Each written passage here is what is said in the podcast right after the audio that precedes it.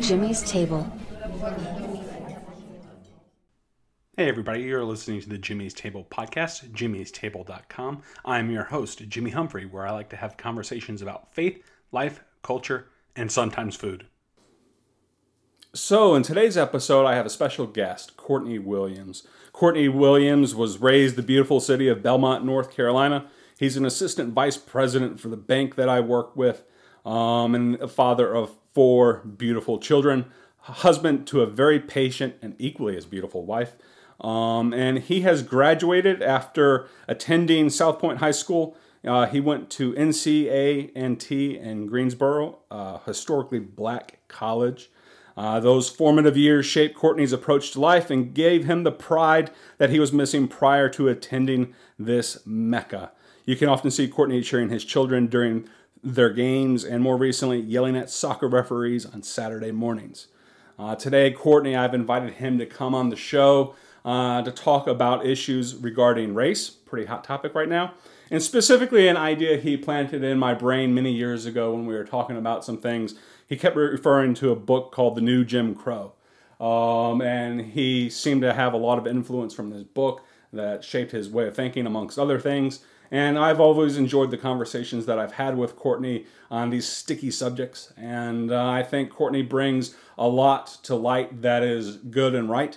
Um, we, we have our disagreements. I'm sure we'll disagree on today's podcast. But, you know, I think it's important to have individuals, even that you may disagree with, uh, on podcasts such as this, simply for the purpose of conversation, because I don't believe that we get any further in the making of this world a better place by simply yelling at each other on Twitter. Um, it's important to have sit down conversations with people, free flowing stuff, uh, and just to hear each other, because, you know, frankly, we don't hear each other very often. Uh, so I want to hear today what Courtney has to say. Courtney, welcome to the Jimmy Hey, Table thank podcast. you, thank you, thank you, Jimmy, for having me. Uh, I appreciate the opportunity to be on your platform. Yes. Uh, I also appreciate the opportunity that you're willing uh, to have this difficult conversation. I think that that um, can solve a lot of things. Once we have that difficult conversation, I think that it's easier to move on. When I've seen your point, you've seen my point. We don't have to agree, Right. but you have to recognize that I'm coming from an authentic place, and I have to also recognize that you're coming from an authentic place. Fantastic. So, Courtney, let me tell you a little story because I think we hear the term systemic racism and we don't really think that's a thing anymore because we think, well, civil rights happened back in the 60s. There are no official laws that say black people can't do this, that, and the other. Um, and so, racism, whatever form it may exist, it's just something for the history books. And you might have a few old cronies still lingering around, but that's that's not really a problem anymore. It's racism is history's problem, not not ours. Um, but you know, and I've heard that perspective, especially as somebody as myself coming from you know a very white middle class upbringing, um, somebody who um, has not had to really see much in the way of racism. Racism hasn't been something that I've felt has negatively impacted my life too much. Um, but I, I still remember this this time at one of my first jobs about 20 years ago. I was working at a shoe store up in Huntersville. Um, and w- I only worked there for three days.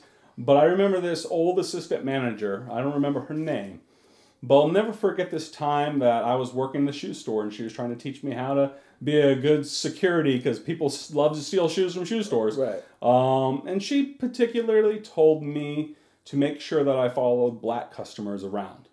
And here I was, like 17, 18 years old, never really having, like, I thought, man, this is something like I read about in history, but I've never actually had somebody in a fa- authority and power specifically tell me to target black people uh, as a matter of the policy, unofficial policy of the store. Right. Um, when when I tell this sort of story, what kind of sticks about um, about that to you in light of historic racism and how we encounter it today versus the past? Well, I, I, I know you don't remember her name, but uh, uh, these days we call those type of people Karens. Uh, so this would have been shoe store Karen. Shoe store Karen, absolutely. Um, no, you know that that's a that's a theme that that's not uh, that's that's not exclusive to to Huntersville or to North Carolina. That's something that goes on across the country, and I would Im- imagine across the world. Uh, in fact, I, I think I remember a story where Oprah was even profiled Right. at a uh, at a uh, luxury item store in, in Europe. Um, the sad part about that is that uh, shoe store Karen actually believed that, and maybe within her experiences that happened. But the world is much bigger than that, Karen. Uh, black people aren't stealing shoes, Karen. Uh, you know, there, there are places in Iowa, Karen, that I'm quite sure uh, that white people are stealing shoes too, Karen. so follow them. No, uh, seriously, it- you know that those type of things, especially being so young to you, Right. uh, you take that, even Right. consciously or unconsciously, you take that with you into the next job you do Right. right? So it sort of shapes you. And in Karen's uh, cruel way, she was shaping your belief, your beliefs Right. in in the the the, the black race, Right. and it's sad, And it's something I've never forgotten to this day. Right. You know, it's amazing. I don't, I don't know that it has, or maybe it has. I don't know. I, I can't honestly say if it has or not influenced me negatively. And it, probably did at some sort of some subconscious Yeah, level, no, especially absolutely. as somebody who continued to work in retail and restaurant type jobs for, for years to come, you know. And while I would say that was probably the only time that I can consciously remember somebody specifically telling me Yeah. such a thing. I just thought, wow, this is seems like of something of another era, like something that like even living in the South almost my entire life, nothing that I had ever personally experienced, and I was kind of just shocked and mortified at the entirety. yeah. Is that why you only stayed three days? Uh, no, Target. Well, it led me to decide like there were. It was a bad job, and like she was one of many reasons I quit. And then Target called me the next day and asked me if I wanted a better paying job with better hours, and I took it. So I was just like, yeah, I don't want to. I don't want to work in this environment. Um, but no, I, I didn't like quit right then and there, and I, you know I didn't go tell the manager. Uh, like, hey, you know, you're. Yeah, I was just like, I was a stupid kid. Like, you know, I didn't know what to do, and it was. I was so shocked at it that I was just like, man, what what do you do? Right, right. Yeah, so so I mean, um, obviously being on the receiving end of Karen's uh, uh, ignorance, I, you know, I've had multiple uh, situations where people have uh, wrongly um, followed me around in stores thinking that I was going to steal. Right. Um, it almost makes you not want to do that. It almost makes you not want to go to the store because you know that this is going to happen. And and I'm not talking about in Right. 1990 Right. uh, when your experience. I'm talking about today. Right. That that uh, um, you know getting followed around in the store. In fact, one of my more recent memories of this that that sort of jarred me uh, because after you know after a while you can maneuver in life and not be faced with racism to a certain degree. Uh, but one of the more recent memories I have is getting on an airplane and they were loading first class and I had first class, and the uh, uh, the uh, stewardess comes up and says, uh, "Sorry, sir, this is only for first class." Oh, And I'm like, I have first class. She said, Really? You know, I th- those type of things are drawing. They bring you back to reality, right, uh, a reality that um, sucks for most people. Right. Uh, but it, it it is the reality. I showed her uh, the my my ticket, my boarding pass. I got on the plane and I purposely drank eight vodka tonics and made the stewardess work for that very reason. Ah, that's hilarious. Uh, would you, how many would you have had on a normal day? Seven. Five. Oh, okay. Five. Okay, so um, so okay, here's a thought. Um, having had such experiences, I'm sure you can enumerate ones where you felt you were specifically being targeted out. Um, do you have anything that you've ever done where you think I'm going to do something kind of as a proactive defense against potential racism when I go to the stores or anything like that? Like I'm going to carry myself a certain way. I'm to wear something a certain way. Like Oh, a- a- a- absolutely. It's it's uh, you know something like that coming from a, the town that I grew up in. You almost have to uh, differentiate yourself from that. You know, m- my wife. Uh, can go to Harris Teeter looking any way she wants. Right. She's still beautiful. Right. Uh, I go to Harris Teeter in a black hoodie. I look like a problem. Right. Uh, so yeah, uh, that influence, that the the potential racism influences the way you speak to people, the way you um, the, the way you dress, Right. uh, the way Like right you now, act. you're wearing a Nautica shirt. Like you know, you're not exactly wearing like you know hoodie down or like you know something you might see in a little more urban. well, no, black people wear Nautica too. Do they do that? Oh, of we, course, right. we, yeah, we, we don't all dress like we're about to go to a rap concert. Right, just, right. just so you know. Right, right. Uh, but no, no. No. It, I think uh, I think a lot of us use uh, non-threatening dress, if there's a such thing. Right. Uh, non-dress, non non-threatening uh, language, to, because we know that something like that would ruin our day right. right? You know, just um, ha- having a great day. You went into the store to get a bottle of wine, and you go to the counter and say, "Hey, I don't keep any cash in the counter, you know, any cash in the register." And all you wanted was a bottle of red wine. All right. You know, and and and you are a threat simply because you have on uh, a, a sweatshirt or Right. you know that you have your pajamas on or something. It's, You know, it's it's a sad commentary, but I th- I think those are few and far in between. Uh, but they're still they're they're still real. I mean, my first encounter with true racism, systemic racism, as you, as you call it, uh, was kindergarten um, when I was called the N word by uh, a really nice girl who said uh, that she would be my girlfriend if I wasn't the N word. Wow. Um, and that was a kindergarten. Uh, my son, who is he's older now, his first run in uh, was when he's in seventh grade. So maybe we've gone right. Right, maybe they've right. spread it out uh, over eight years now, Right. uh, and it's it, it's not happening as early. Hopefully, his kids don't ex- don't experience it till they're in high school. Right. Uh, so it, it gets better and better and better till uh, those people are dead. Right. Yeah. With you, with your wife being white, um, has that posed a problem, especially here in the South? Have you experienced much, or do you feel like people are more accepting of interracial relationships today? Do you get com- Do you get comments from her family, or and, and you can be careful Well, how you want no, that? Yeah. no, no. Uh, do you guys get looks and comments, So- especially in the South? so when Ashley, so when Ashley and I first got together, uh, her brother-in-law uh, was having some, some I would say some substance abuse issues. I, I assume, um, and she got on the phone. Ashley got on the phone to defend her sister to him over the phone, and I could only hear obviously Ashley's side of the conversation, and I heard say. Oh my God, I can't believe you said that. And she started crying. I knew exactly what he'd said to her. Uh, and, you know, subsequently he tried to apologize. It slipped out. He's not really like that. I actually knew the guy before. He actually, in fact, was like that.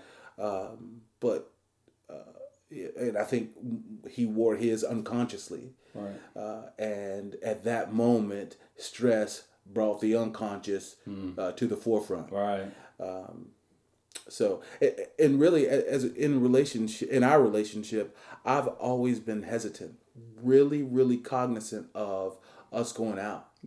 It, early on, it was me looking at everybody to see what their eyes were saying about us. Um, maybe five, six years into the relationship, after we had our our son, um, did I start to sort of ignore that? And I don't think I did that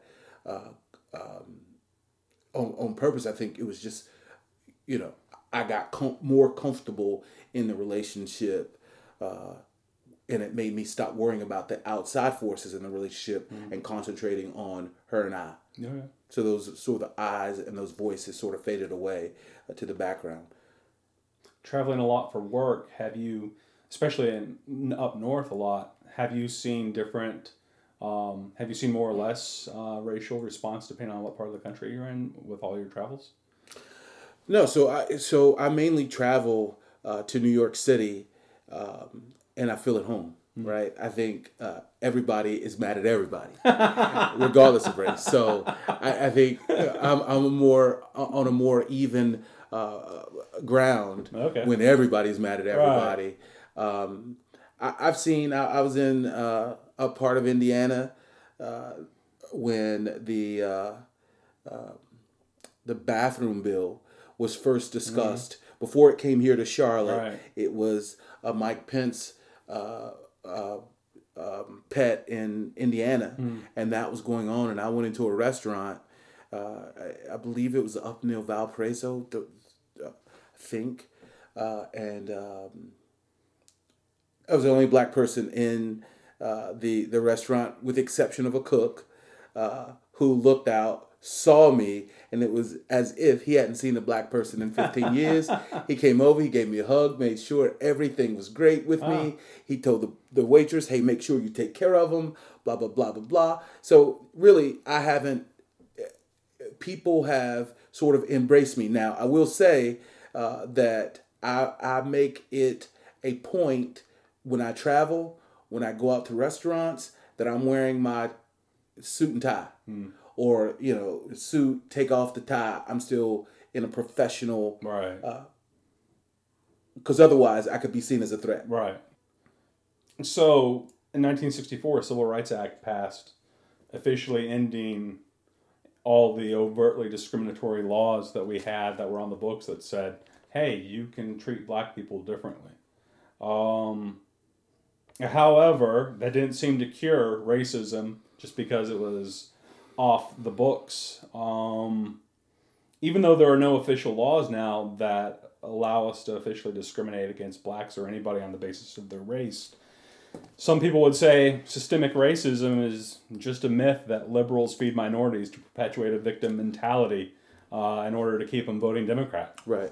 How do you respond to that? How do you do you feel that? In what way do you feel, even though if there aren't any official laws on the books discriminating against blacks, in what way do you feel systemic racism is still alive, um, even at government levels? Um, and you know, what would you say about the victim mentality that some people often charge minorities of having um, in this country? Right. Th- th- those are both fa- fa- fair things, right? So I think uh, to break that down, I think the first part of that is um, the systemic part, right? What in- in government, what do I see that's still there, All right. right?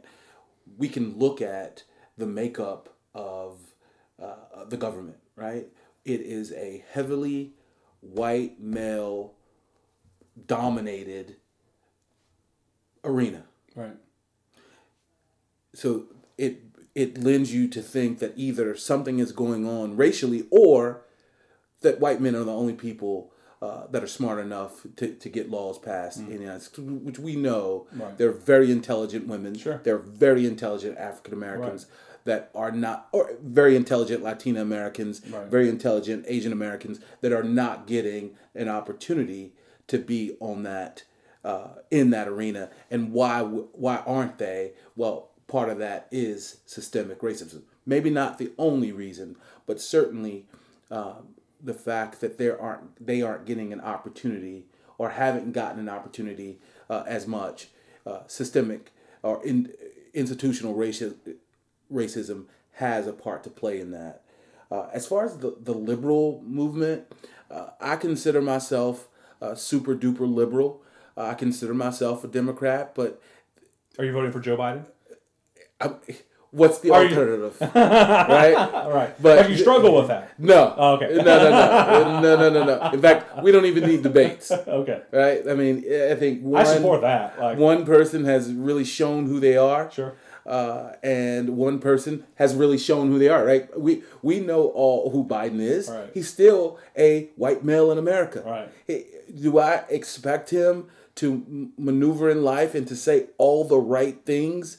As if he's a black man in America, Right, right. or he's gonna mess up just because th- all of this is a pro. All of this is new, right? Right. Taking respecting someone enough not to slip up and say things that that may be offensive. All of that is new. Right. Uh, the, the the the bill in 1994 that they uh, the crime bill in 1994 that they give them so much trouble with. Um, there were a lot of African Americans that wanted um, criminal reform. Crack was literally devastating towns and cities across this country. Mothers were crying. Churches were at uh, you know they had they could do nothing uh, at that point. Right. Something needed to happen. Now I will say um, that there could have very well been uh, a bit more thought placed into that 1994 bill, right? More perspective from the community in which it ultimately would affect Right. and there and there wasn't. Well, the reason why there wasn't is because the Black Caucus was so small, right? Who are you going to talk to if the the only um, minority in the room looks like you, Jimmy? right? Right. You know, if you're Right. if, if you're if you're the only uh, And I'm as white as they come for Right. those of you who've never seen the picture. Right. If, you, if you're the only person with uh, six generations ago of black descent, Right. if you're the only, you can't really speak for. Right. So I, I think that they should have or could have reached out a little bit more uh, to see what those um, repercussions could have been for that bill.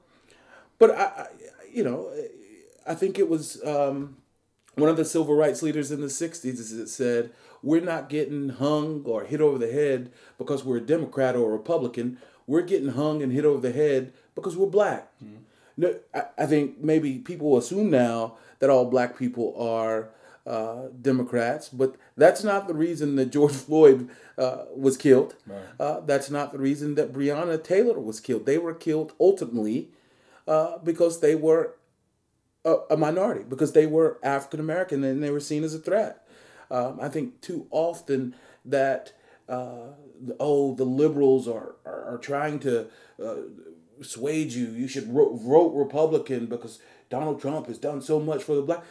That really undermines the intelligence of a black person, right? That liberals can m- magically make us d- do what they want us to do because they give us a civil rights act or uh, give us a voting rights act or, or come to a church and wear kente cloth around their neck. I, I, I pray that we're a little bit more intelligent uh, than that. Why, why do you think it is, though, that dem- demographically speaking, that African Americans have traditionally in recent decades overwhelmingly supported Democrat um, candidates versus Republican, even though they're just as white? No, you're, you're, you're absolutely right. I think the reason why, and I can't speak for all African Americans, I'll certainly speak for me, the reason why I vote uh, Democrat is because they are more in line with my values. For instance, I think that um, the the Affordable Care Act was something that people there needs to be universal health care in, in America. If we haven't seen that, certainly um, this pandemic has shown that there's a need for it. That directly benefits African Americans. Uh, the idea that uh, student loans should be forgiven, that the idea that college should be free, those are things that absolutely directly affect African Americans. Now, you know, there's the term that uh, high tide affects all boats. Right. In in the in this case, you know, that's the high tide. The high tide Right. tide is these social programs that most Democrats uh, swear by.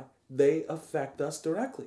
The some people would say that um, capitalism is really the the issue here, and this is why systemic racism continues to be an issue because one, all the white guys are in charge, and then all the white guys have the money, and because of the Jim Crow segregation laws of years past, um, and because of redlining and things like that, in which blacks were officially said you can't live here, Right. um, and denied economic opportunity with all the results of what, what co- that comes with living in neighborhoods like mine. Right. Um, that um, that as a result they have experienced um, negative economic setbacks, and that capitalism is actually the enemy, and that, that we need a lot more socialism. Maybe not full blown Bernie, but you know maybe something more in the middle. Um, but do you look at capitalism as kind of being the boogeyman here as far as its impact on systemic racism, or is it really just is it just because all the white guys are in charge and we just need to change the ratios of the representatives in government? I think I answer that by saying yes. Yes to all. No, no, seriously. I, I think that uh, in so- socialist governments, uh, blacks are second class citizens. In communist governments, if there are any blacks in those or minorities, we know that there are minorities in communists, and they are uh, second class citizens. In capitalism, the second class citizens built the capitalism model that we have today, right? Mm-hmm. We, we would not be who we are uh, as uh, the United States of America if there was not slave labor. Right. We wouldn't be. I mean, that's right. so the foundation of capitalism in the United States. That capitalism experiment experiment started with free labor. Right. Um, capitalism is the system that we live in right now, and black people are still getting their heads busted. Uh, socialism is a great system. I agree that there should be some socialist programs in this country because they benefit everybody, but specifically they benefit minorities and women. Um, now, do I think that we should be socialist? Absolutely not. So, socialism, as it was during Karl Marx, they didn't answer the question of, of race. In fact, they were more concerned with working class, and racial the racial element of it was ignored. Mm. They didn't necessarily have to deal with a, a, racial element. They were more of a class society. Right. The United States of America had to deal with the racial problem. Uh, Europe had to deal with the racial problems. Britain and London and those places had to deal with the racial problem. Right. Um, Karl Marx sort of uh, ignored that, although uh, there was uh, rumored to be a conversation that was happening between him and Abraham Lincoln, Lincoln as um, the Civil War was going on, and he was in favor of the North. Uh, in fact, they we've heard, and I think you've heard too, that uh, one of the reasons the the North was able to uh, ultimately win uh, the Civil War is because uh, of social uh, of of a socialist society where the the the Brits and people in uh, and around that area boycotted and wouldn't allow their government to help the Confederacy. Mm. So, you know, we are a capitalist society. I think that it works. In fact, I don't think you can have a social society without some capitalism. Right. Uh, but I don't think you can have capitalism without some socialism. Otherwise, you'll have anarchy from the bottom. Right. The bottom will riot. Right. Is it too early to? do you do you do you see a lot of the civil unrest that we're currently having, especially in light of George Floyd um, and his death? Do you think a lot of the rioting that we've seen with them burning cities like Minneapolis, I hear looks like a war zone. Um, right. and is actually worse than what we're actually seeing on the news. Right. Um, and do you think a lot of that reaction was more of something that was happening because of the economics of many minorities who maybe feel disenfranchised from the capitalist system? Um, or do you think you know, or what? What is even your theory on that? Yeah, no. So I I, I think um, racial tensions from the black community's perspective has always been there. I think that the fact that we weren't protesting, the fact that we weren't rioting, um, gave a false sense to white America that we were okay, but we were never okay. There was a sword, uh, as they say, the sword of Damocles is always hanging over the United States when it comes to racial tension. In any given moment, that sword can drop and start what happened mm-hmm. uh, over the last few weeks uh, in the towns across the uh, cities across the country. Um, and I think that's forever going to hang over us. That sword is forever going to hang until we acknowledge that there is a root cause of it and we we exercise the root cause of why racial issues are such a hot button in the United States. White supremacy is the basis of this. And until that's acknowledged and until something happens to, to that, um, I, I think this sword, if you will, will forever hang over the United States, waiting to fall at any moment. Right. Now, the, the term white supremacy can be kind of a loaded term, and it definitely inflames passions because when you say the term white supremacist, you're, a lot of people might imagine that you're saying everybody's dressing up like the Klan and going to the rallies and lynching blacks and Right. that sort of thing. But I, I'm guessing that you probably don't believe that's how how what most white people most white people would probably say. Well, I believe all races are equal. Right. In what way do you think white supremacy exists in a way that and and are we unconscious of it?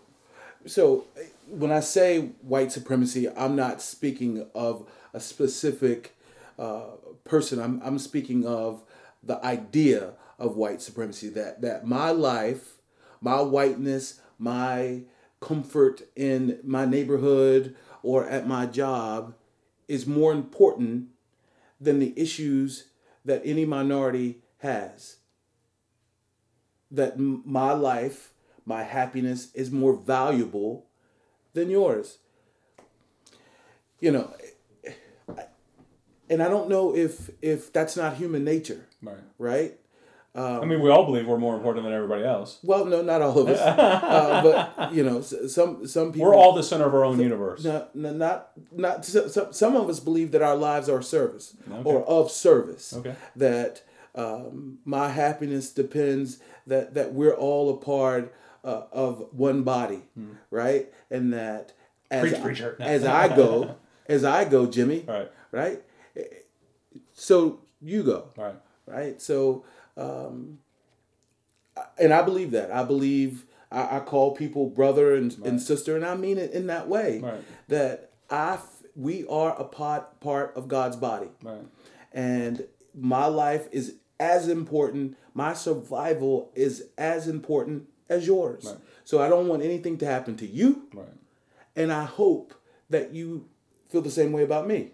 Right. And I think that if we live a little bit more like that, that gets away from the human nature of any sort of supremacy, whether that's black supremacy. Because I, I, I'm a, I, I assume there is a, a black supremacy as well. Right. But certainly th- thinking that uh, my life is tied to your life, my happiness is tied to your happiness, can take that, if it is human nature, take that element a- away. because I feel like when I like I think what you hit on there with um, you know even the idea of black supremacy is that I feel like a lot of whites, especially white individuals I talk to, and I know when I first heard the term Black Lives Matter, I instantly my knee jerk reaction was well that's racist, and and maybe to some extent you one could argue that it is, but I feel like there a lot of black people or a lot of white people end up feeling that that's a threat. That that's not a true striving for equality of Right. saying, "Hey, you and I are in this together, white, black, Right. whatever." But you're actually trying to assert like a, a Black Panther, Black Power Right. sort of philosophy, and and and and I've come and I've evolved my understanding of it, saying, "Well, th- we're saying Black Lives Matter because sometimes we forget that they do." um, and we treat black lives as being more disposable than white lives. Um, and I feel like maybe you probably wouldn't ever get a, a white person to say that, but I know the conversations that I have with people, and some of them that I hear, and you hear how quickly some people are willing to treat black lives differently than white lives. Right. I mean, think about it. It's you're you're almost saying. Um, I mean, I could I could certainly see how Black lives are more incredible would be. Uh, Right. Yeah, something that, oh my God, they're saying they're more incredible than me. Uh, but Right. but as the comedian says, it's just just matter. Right. Black lives just matter. Right. Right. I mean, that's almost the lowest that it could be Right. right? Um, and maybe they should have put a two after it. Black Lives Matter Right. two, or Black Lives Matter also. I don't, I don't know, but you know, I, I can see how uh, the that threatens people because if you say in 2020 that black lives are equal to mine then you it, it also gives you the impression that you could potentially be taking something away from people Right. right, if if now you want equality then you're taking away my dominance a little bit Right. I don't think that there has to be that uh, give or take. I think that you can um, you can give equality, and you guys not you guys. When I say Right. you people, I mean you white people. Oh my goodness! You, I- people, you I just mean insulted people. me on my own podcast. You heard it. no, when when I say when I when I say that, I mean I, I think I think we can come to uh, an agreement that hey, blacks can have equal rights and whites don't have to give up their supremacy. Right. But you know, people don't think of it like that. They think right. that if you're getting something, if if they're getting something, then you're giving something up. Right. I, I feel like sometimes in conversation I've had with some of my white friends and family and stuff like that, that it feels like some people are saying, well, they're not really looking to make things equal. They're, they're really like engaged in some sort of Marxist class racial warfare into which they're they're not interested in equality, but they're interested actually in triumphing over them and actually being able to say turn the tables and say now that we're in charge, we're wanting to crap down on people. Do you feel like there are some people who feel that way in well, Black Lives Matter type movement? No, I, I completely agree with yeah. that. I, I, completely agree that there are some people. There's an element right. uh, to the the resistance right. uh, that want to be dominant. I mean, we all read Animal Farm. Yeah. We know what ultimately happens once uh, the pigs get in charge. Right. We, we know that they end up being just like the people that they conquer. Right. So, do you feel like we have made significant progress since 1964 and Civil Rights Act? Do you think um, how, how this idea of the new Jim Crow? Do you think it's as bad as it was pre 1964, or do you think you know things are significantly better, but we still have things that we need to address? And what would you address? Right. So here we are. We're, we're talking about this in 2020. Right. So we know for a fact that things aren't as as good as they can be. And I and I and I said this earlier is that I think if if you don't tackle the root cause, and and people aren't uh, mature enough or care enough about it to have that conversation, I don't think that we'll ever fully reach whatever the epitome of uh, race relations are supposed to be. I don't think we'll ever reach that. Um, I think people like you and like me uh, and the the small rational people that are in this country can push it forward. Uh, but it takes a lot of work, work that you know that some people are not. Sorry, some people are not um, up for because they have their own lives. So how do we address the, the, the core issue you've identified as white supremacy? How do how do we fix that?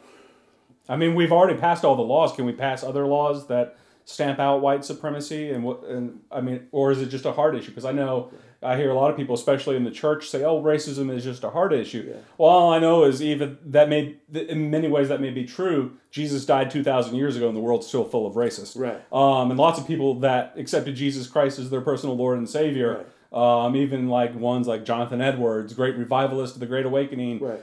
also owned slaves and wrote his sermons on the back of the notes he bought his slaves for. Like, right. so Jesus, you know, change heart I mean, okay, but and I, I believe in change hearts, but like, is it something beyond just like you just need an encounter with Jesus? You just need something to change your heart.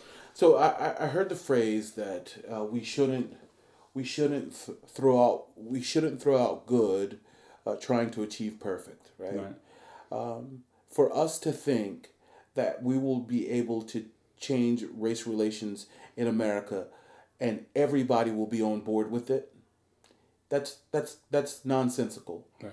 But as I said, I think there's always going to be the Karen at the, the shoe store. There's always going to be Karen at shoe store. Right. But I think, Jimmy, that that these conversations are important. Right. right. I think that rational people, us few, we we get out, we do the work, we have these conversations, we teach our children that hey, every person is valued in the eyes of God, right. in the eyes of humanity. Everybody deserves love and deserves equality. I think that's how we get through it. I don't think you can legislate your way out of this. I don't think you can march, protest your way out of this. I think that it, it takes uh, work from grassroots uh, all the way up to the top. Now, I certainly think that there has to be some leadership in that. There has to be, uh, whether it's the you know president of the United States or someone, but there has to be someone that's not flaming the fires right. of this while we're trying to do the work. Right. Do you think that racism being I almost feel like to some degree like I know there's a famous quote that says racism is not something we're born with. I think it was Mandela if I'm not mistaken. Racism or Tutu, I forget his name. Uh, but racism isn't something we're born with; it's something we're taught. But I almost feel like, to some degree, that that's almost wrong. I almost feel like that there's always this sense in human nature in which we seek homogeny and that we seek to be around people who are like us and we just naturally gravitate towards that and we are automatically suspicious uh, suspicious of outsiders and others and people that aren't us um, you know we're we're naturally more suspicious of people outside of our immediate family than we are our immediate family although they can be kind of shady too Right. uh, but we but we know they're coming with us Right. uh, coming after us you know um, so it's no, there's no secrets there but do you feel like then that perhaps we all have this natural propensity to bias towards prejudices that um, that make us this way, and that's why we'll always have the Karens of this world, no matter what we do. Yeah, so I, and it looks, I, I agree with uh, the fact that there are always going to be biases. Right. It's human nature. In fact, it's probably a survival tactic. However, I don't think that those biases should be based on purely the color of your skin, Right. right? Give me an opportunity to piss you off before you hate me, right? Right. Give me an opportunity to make you. You used to do that all the time in an office, Courtney. Yeah, give me an opportunity to make you mad Right. before you choose not to like me. Right. To circle back to the idea of victim mentalities, do you think there is very much a, a victim mentality that exists maybe among blacks, minorities, uh, immigrants, and things of that nature who, who, even though the system isn't officially against them, that perhaps they carry some baggage and maybe it's just emotional baggage from years past when the system was officially against you. Like, like look, that's one thing I personally kind of feel like ex- complicates these matters is, is I can forget that my parents grew up in that era. Right. Um, and their parents were baptized in it. Right. Um, and so like I like I think I always personally feel like there's we're always carrying somebody else's luggage in this battle. Um, and and it keeps us from being able to move forward. Do you think perhaps some of the maybe if there is a victim mentality, do you think there is one and do you think some of that is more psychological than necessarily like the system's out to get you? So I, I think we are all starting to say words like systemic racism, um, white fragility, Right. microaggression. Those words are coming to the forefront. You're hearing you're hearing them from uh, the halls of Congress. You're hearing them from uh, the Gaston Gazette newspaper, and we're uttering those words. So those conversations, whether or not systemic racism happens or whatever, those conversations are going on. Right. One thing I don't think anybody is in dispute of is that blacks are in fact victims, right? Right. Uh, we have, and I say, and I include myself. uh, Americans have a way of blaming victims, absolute victims, whether it's rape victims, uh, victims of, you know, any kind of victim. Right. We have a propensity to blame victims. Black people minorities are victims of a lot of systemic racism throughout the years. I don't think that we can argue over that. Now, whether whether or not some of that is psychological, I think that's a conversation we can have. But the fact that they have been victimized is not in dispute. Right. Um, we, we are victims. We are victims of uh, some of us, most of us, some of us, I'll say, are victims of bad schools, Yeah. bad neighborhoods because of the redlining that you mentioned earlier. Uh, we're, we're, we we uh, are v- victims of uh, absent parents.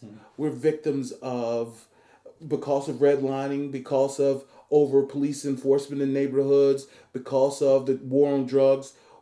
We tend to have single family single family households. We're 100% victims of, of those things, mass incarceration. Um, so I think we are victims. Now, again, we don't like victims. Americans don't like victims. Because we all feel like we're a victim, Right. right? We all feel like somebody did something to us. Right. Uh, so um, we don't want to hear you bitch and moan uh, that uh, that you grew up in a single family household because your dad was arrested uh, and did 20 years for having three ounces of, uh, of, of weed in his pocket. Just pull yourself up by the bootstraps. Was, everybody doesn't have a bootstrap, Right. right? Some people don't have boots. Right. Jim, some people don't have boots. Some people have been good. wearing flip flops because they don't have boots. right. But no, I, I I know what you're saying, and I wish that there was uh, a real thing, right? I mean, Right. those are those are those. When you have been, you know, I think saying systemic racism is is sort of a nice word, but when you say it institutional, it makes it seem uh, bigger than it is, right? So the institutional part is so you grew up, uh, you grew up in a single family household you were redlined, so you live in a neighborhood uh, that is poverty stricken, Right. and we all know that poor people commit crime, right? That uh, whatever color they are, Right. Poor people commit crime. Poor Well, they, people they have, get the, commit the crime that gets you to jail for a long right because right. somebody's looking at them the entire time. Right. Um, poor, You got to go work for the banks, kids. Yeah. It's better. No. Yeah, poor people have bad health outcomes. Right. Uh, probably for those same reasons. Sure. And then you mix that with uh, poor people not owning property, Right. black people being proportion over proportionately poor, not owning property, so the resources in the neighborhood, the tax base is smaller, so the resources are smaller, so you have a bad school. Uh, in order to have a, the, the bad school, no teachers want to teach there, but the teachers that are there don't want to be there, so Right. they under teach Right. it's the institute the entire institution is what takes you to the point where you're being pulled over by the cop Right. And in your mind you're saying enough enough of this and that transaction can change the world Right. that one transaction because of all of this institutional racism that's happened up until that point you get to a, a, a point where hey you know i can't take this anymore So even though we have got rid of all the, the the Jim Crow laws, we're still essentially living with the dividends of it. Yeah absolutely. Um, and that that well, you know, your mom was forced to live in a, or I'm not your mom in particular, No, but somebody's mom was forced to to live in a neighborhood because that's what the law said they, they could only live there. Well, that was away from the jobs. They had to go across, and then they couldn't get a good job, no good education. So poverty and all the associations that come with poverty uh, happened to them, and now their kids get to grow up and, and living the life in that life cycle. That Right. We, like right. We know that we know that poverty, whether it's black or white, Right. po- poverty is generational. right, If your if your mother lived in poverty, Right. there's a higher percentage that you'll live in poverty. Right. Poverty. Right. I mean, it's it's that easy. So if we're looking for an absolute aspirin to stop all of this multi generational poverty, multi generational racial issues, we could point to pre K. We could point to better funding for schools we could we could point to education as being hey if we can't do everything let's just do this right. So do you? Th- so we, but we've had somebody might argue. Well, we've had programs like affirmative actions, uh, special loan programs for minorities, school opportunities, um, things like that. Um, do you think those have been a step in the right direction, and do we need more of those types of programs? And at what point do we cut it off? Like, how long are we going to have affirmative action? How long are we going to have special loan grants that banks like Right. what we work for give Right. specifically minorities that uh, I, as a white guy, can't ever get? Well- Not that I need it, but right you well know, no you could get other grants Right, right, right. generally your uh, I just have to go show the, my skin color, and they're gonna be like, "Oh yeah, just come in here, Hey, just hey, sign, Chip, just no, sign the have line to, to all you have to say is, "Hey, Chip, uh, remember at church on Sunday, Right. talking about going to the Right. the golf course Right, after this?" right. No, um, yes, those programs are necessary. Okay. right? Because too many times people that make those decisions unconsciously, right, Right.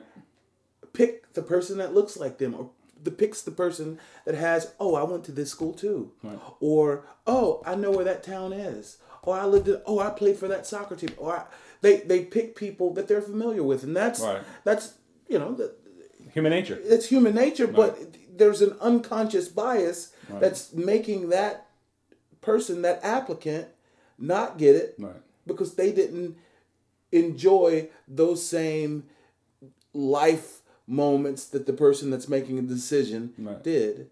I think when you put affirmative action in there, you sort of level the playing field a bit more. Now, I, I certainly don't believe that uh, affirmative action recipients should have less academic or uh, experience Right. than the person uh, that didn't get the job. I think all things being equal, Right. then affirmative action helps. It helps you diversify your school, helps you diversify your job, and a diversity of thoughts, a diversity of ideas, because clientele is not is not all white, Right. right? Black people have money now, Right. Uh, uh, uh, I saw the Cosby Show. uh, Right, right, I saw the Jeffersons. right. So you, you want to, to have a diverse work pool, a diverse school Right. to reflect more of what society is, more of what your customers are. I think that it's very important to have that diversity uh, in ideas, and it's disappointing when um, that is the that is the talking point that we have. Hey, we're, we we want diversity. We want diversity, and then the people that are talking about it don't actually do it. Well, I've heard that They end leveled against like Facebook and stuff. Like Yeah. they talk a good game about Yeah. increasing minorities, and in like five years they've increased Yeah. like half a percent Right. from the three percent. Right, right. It- don't talk about it. Do it. Right. Right. We we see um, because the the rhetoric helps. Right. Right. We see that if you talk about oh all lives matter but black lives matter at this point those companies that are saying that they're getting dividends for that conversation now whether or not Right. they do anything in the back office Right. uh, is yet it remains to be seen uh, and then the opposite of that when you say uh, like the the guy from CPI when you say uh, the opposite of that Right. and then on Monday I believe the brother was was kneeling talking about all lives matter he should have had a kente cloth on like Pelosi and those guys Right. but um, I, I think that there there's value there is um, extrinsic value in being diverse and then there's some intrinsic value as well in being diverse so that you won't have to suck it up and come out and apologize for something that you said that was tone deaf Right. because you have that person in the room or those people in the room that can correct you before the memo is sent out. Right. I think that's important. I, I think that affirmative action helps that. Right. Do you think there's a point where we need to cut it off though? And how would we know? Well, when we don't have to have this conversation anymore, Jimmy. Okay. When there are no uh, biases that eliminates or puts one race or one people in the corner uh, and uh, allows the other race to sort of dominate. I, I, again, I think diversity is very important. Right. Um, you, and, and the more you and I are around each other, Right. the more we like each other, Right. the more some of those uh, stereotypes that I had about uh, curly haired white guys uh, disappear. Right. Right? Absolutely. Uh, and I think that's important. It's, it's easy to be in an echo chamber uh, and you think uh, that everybody around you, including your church and your parents and your wife, and everybody thinks the exact same. So it just reinforces your ignorance Right. it's important to get out of that echo chamber and get into the real world where there are multiple um, voices, multiple um, um, outcomes to, to to people's lives, not just what you see on Fox News. Right. How do you, how do we? I think that's a big thing. How do we get out of that echo chamber? Because it's I know it's so easy to fall into. And I mean, I like for example, I look at my church. I go to the Yeah. church in the South Park area. Yeah. Well, you can probably guess what this ar- the church in the South Park area looks like. I'd imagine, yeah, And- full of liberals. right. No, no, we're we're actually a fairly conservative evangelical church, but Yeah. we we we're very sensitive to racial issues and Yeah. racial justice issues and things of that. Uh, actually, I had a kid on my podcast last week. Um, uh, Max, he went to the Black Lives Matter NAACP rally up in Charlotte two weeks ago, Yeah. and you know he's been one of the kids I've you know taught about Jesus to. Yeah. Um. So like, but at the end of the day, I go to my church and it's ninety nine percent white. Right. Um, I look around in my neighborhood, and there's a couple black people that live on the street, but it's again mostly mostly white. Yeah. Um, and so, being that we kind of live our, in our own echo chambers, always kind of you know seek out our own, even Right. un- unconsciously well-meaning. Because it's easy. And, and and and frankly, I don't know that there's ever going to be too much that changes. It seems like, especially here in Charlotte, where we have that very like specific piece of the pie of Charlotte Right. that's in its little bubble. How, how do we get out of our echo chamber? How do we become more diverse? How do we bridge those gaps, especially when you walk down the street and you're not intending to live in a all white neighborhood? Maybe you are, um, but you, you- you're not intending to try to be racial. Um, and, and making those decisions, you're just wanting to live in the best neighborhood with the best schools Right, uh, and the places that have the best police, And, Of course. like just like everybody else in America. Just like everybody is. Yeah, yeah. And and so how, how do we overcome that? Being that we just kind of still naturally live in those environments. Yeah, I mean, listen, Jimmy, that's a very difficult question, and I don't think that they've answered that since 1866 or uh, 1868 or whenever those dates were. Right. Um, as I said, I, th- I think you uh, you do it this way, right? Uh, uh, um, the the term uh, how do you how do you eat an elephant? You take Right. one one bite at a time, Right. and I think the first bite is having these conversations, and it's uncomfortable Right, sure. as much as I like you, uh, I've I've never I've never been to your house. Right. We've we've I think we've hung out a few times, like when we traveled Yeah, together. sure, yeah. Uh, but so this wasn't the most comfortable setting coming. it smells to. like Republicans over here. It does. I, I, I, I thought I saw Mike Pence uh, in the bathroom when I went earlier. It was, it was weird. I, just to let take it that, go. I meant to take that picture down. I'm sorry. yeah, You know. but no, seriously, it, it's. I mean, it's this not the most comfortable Sure. the the beginning steps of this is not the most comfortable thing. But after a while, after we spoke, after we talked, uh, it gets more comfortable. It sounds like our wives are downstairs Right. chopping it up and, and having a good time. Um, but it starts with that uncomfortable hello, Right. right? And I think and I think we uh, as adults Right. tend not to have that uncomfortable uh, hello Right. uh, as much as you know my kids would do, right? Right. Uh, you know, it's we have a, a, a niece that is uh, just turned seven, and um, we take her everywhere. We call her social butterfly because she'll go to the mall. It's South Park Mall uh, when uh, little kids are, are walking with their parents, and she'll go up to them and say, "Hello, what's your name?" Yeah. you know, and that'll start that conversation. Uh, as adults, we are unwilling, or un- we- we're not unwilling, uh, but it's not as easy for us to have that conversation. Right. Yeah, I, I agree. And and you know that's one always been one thing. uh, Been my, I don't know how much you listen to my podcast. Maybe you don't. Um, but uh, the, with Jimmy's ta- the, I call it Jimmy's Table.com on purpose because I always felt like you know especially in the scriptures Jesus was always having uncomfortable meals with uncomfortable characters and everybody always wanted to call him out on it.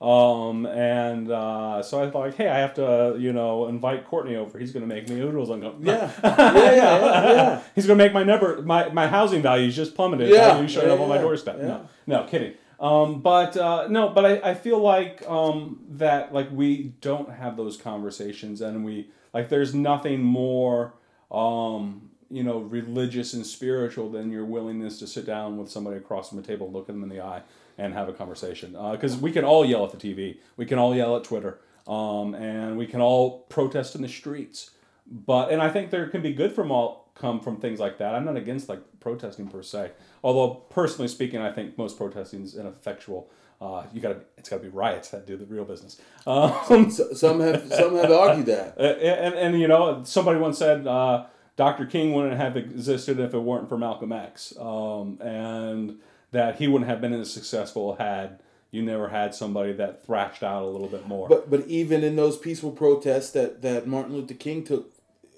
did in Birmingham and Right. and those places, there was rioting on the outskirts of it, Right. and the same thing, the same accusations were made then as are being made now. Sure. Hey, that wasn't our people doing right, that. right, So you know, who who does who does rioting and looting benefit right, in a peaceful protest? It certainly doesn't benefit the, the protesters. right, Um, so who would have uh, who who would have who, who would benefit more from that happening? right, Right, people who don't want Black Lives to matter. right. So you know, as a black man, I've always been a conspiracy theorist, uh, but that that that is to to me is something that wasn't even. Uh, something that should have been questioned. We knew those peaceful protesters Right. won't, weren't the ones busting out windows Right. and doing all that stuff. We knew, fr- from the black perspective, we knew who they were. Now, who was going in and getting their Jordans and things like that. You know that. Uh, that would have happened if There's that the white liberal kids who no. well, them, them and, and the black kids. But if Right. you'd take, took that to Des Moines, Iowa, Right. and you busted out a window, they would have been looters loot. Right, that's right. that's what they do. Sure. It, it doesn't matter what color they are. Yeah, it, it, looter is a looter. An opportunist is an opportunist. They don't have a color. Right. Yeah, but I but I feel like definitely that sitting down having conversation almost might see like well we've had conversations and blah blah blah and we're not invited to the conversation or we're left out and I was like well but I think it has to happen much on a more individual basis like you said because we can try to do it in a very institutional level where you and I work tries to do it at a very institutional level and I don't know how much that works or how well it works if it works at all I've been part of diversity, uh, inclusion teams and stuff like that, and mentorship programs and and whatnot. Um, do I do not I know how well those things work? I don't know, but I feel like you know this. When God wants to change the world, He gets people to sit down and eat, uh, and Jesus did that with the Last Supper, uh, and He did that all throughout His ministry. Um, and so that's definitely something that my podcast has personally been about. But anyway, uh, so um, final word. Is there anything you'd like to address that we haven't talked about today so far? Or do you want to leave us with some Jerry Springer type wisdom? Uh, no, the last I. I, I definitely would like to to to give a quote from uh, from the Fire Next Time, which is a book that I think if my white friends are wanting to understand uh, the current mentality of the African American population, it's a very good book uh, to pick up. But uh, a line from it. Um, James Baldwin argues that if we, and I mean the relatively conscious whites and the relatively conscious blacks, who must, like lovers, insist on or create the consciousness of others, do not falter in our duty now, we may be able, handful that we are, to end the racial nightmare and achieve our country and change the history of the world. He argues, as as I said earlier, that there's no way that we're going to perfect this, Jimmy uh, but we can get it good. Right. And there's no way to not. There, there there should be no reason not to to get it to good, because we can't get it to perfect. And it's everybody's not going to be on board. On board, it's going to be you, you and me, uh, and, and uh, as he says, a handful uh, of people. Right. And so I think this conversation, you take you take this out. The the couple of black neighbors that you said you had Right.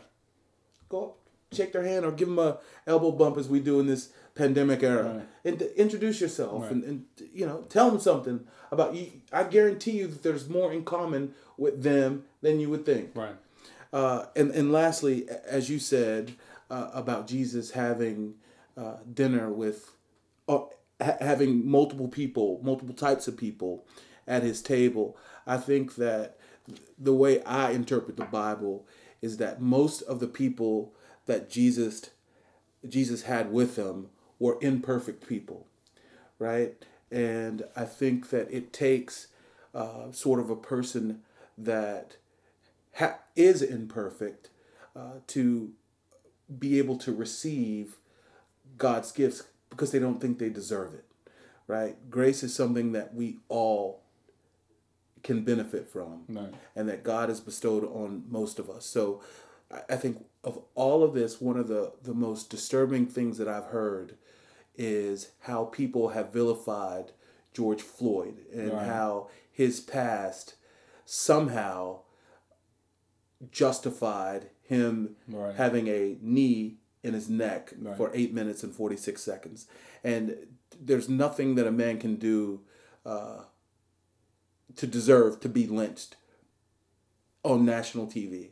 Um, and it's it's amazing uh, how a person, as they say, with a with a record like George uh, Floyd had, can be vaulted to those heights that he has. His name has been mentioned by the Pope, by the President, by the President of Australia, by the, all across this world. His name is on the tongues uh, of dignitaries, and there's only one person that can do that, and that's God.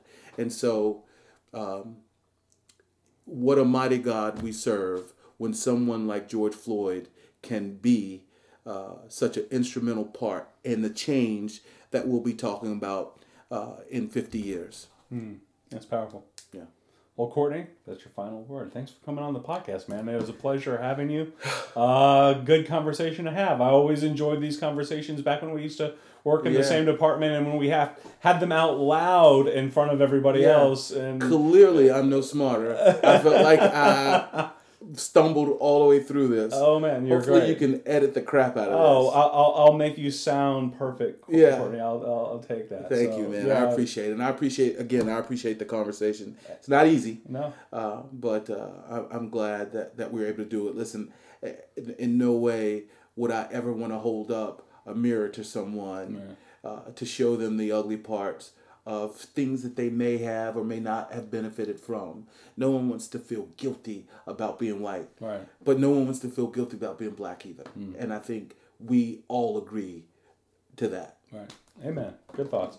Well, if people want to contact Courtney, there's uh, email address in uh, the show notes that I'll make public. So just check it out at jimmy'stable.com uh, for the episode for this. And uh, you can email all your thoughts to Courtney. I'm sure he will be more than happy to dialogue uh, with you. And I as well. If you want to email me, jimmy at jimmy'stable.com, check me out. Uh, website, share this podcast. I think it's been an important conversation to have. I'm trying to continue to have conversations like this as much as possible, uh, especially as a nation. You know, this has been a hotbed issue in our culture, and I think it's something we do need to progress on. Uh, and I thank Courtney for being an individual who kind of maybe nudged me along the right direction at one point in, in some of these conversations because I used to be very hardcore Republican sort of mentality, and I would have used all the typical uh, Yeah. sloganeering that you would have heard a thousand times from Newt Gingrich. Yeah, I loved you back in when the Republican Party was that type of party. Right. Now I don't know if it's even a Republican Party. Anymore. Yeah, yeah, I don't know. It's it's the party of Trump. Ah. Uh, but anyway, uh, so everybody, I hope you've enjoyed. Be, again, be sure to share, have a conversation. Uh, you know, do what you can to bridge the gap. Because, uh, like Courtney said, we're not going to make any progress uh, until we have those hard conversations. Take care, everybody. God bless. And again, jimmy'stable.com, where I'm having conversations about faith, life, culture, and sometimes food. Do you see the light? What light? Have you seen the light? Yes! Yes! I have seen the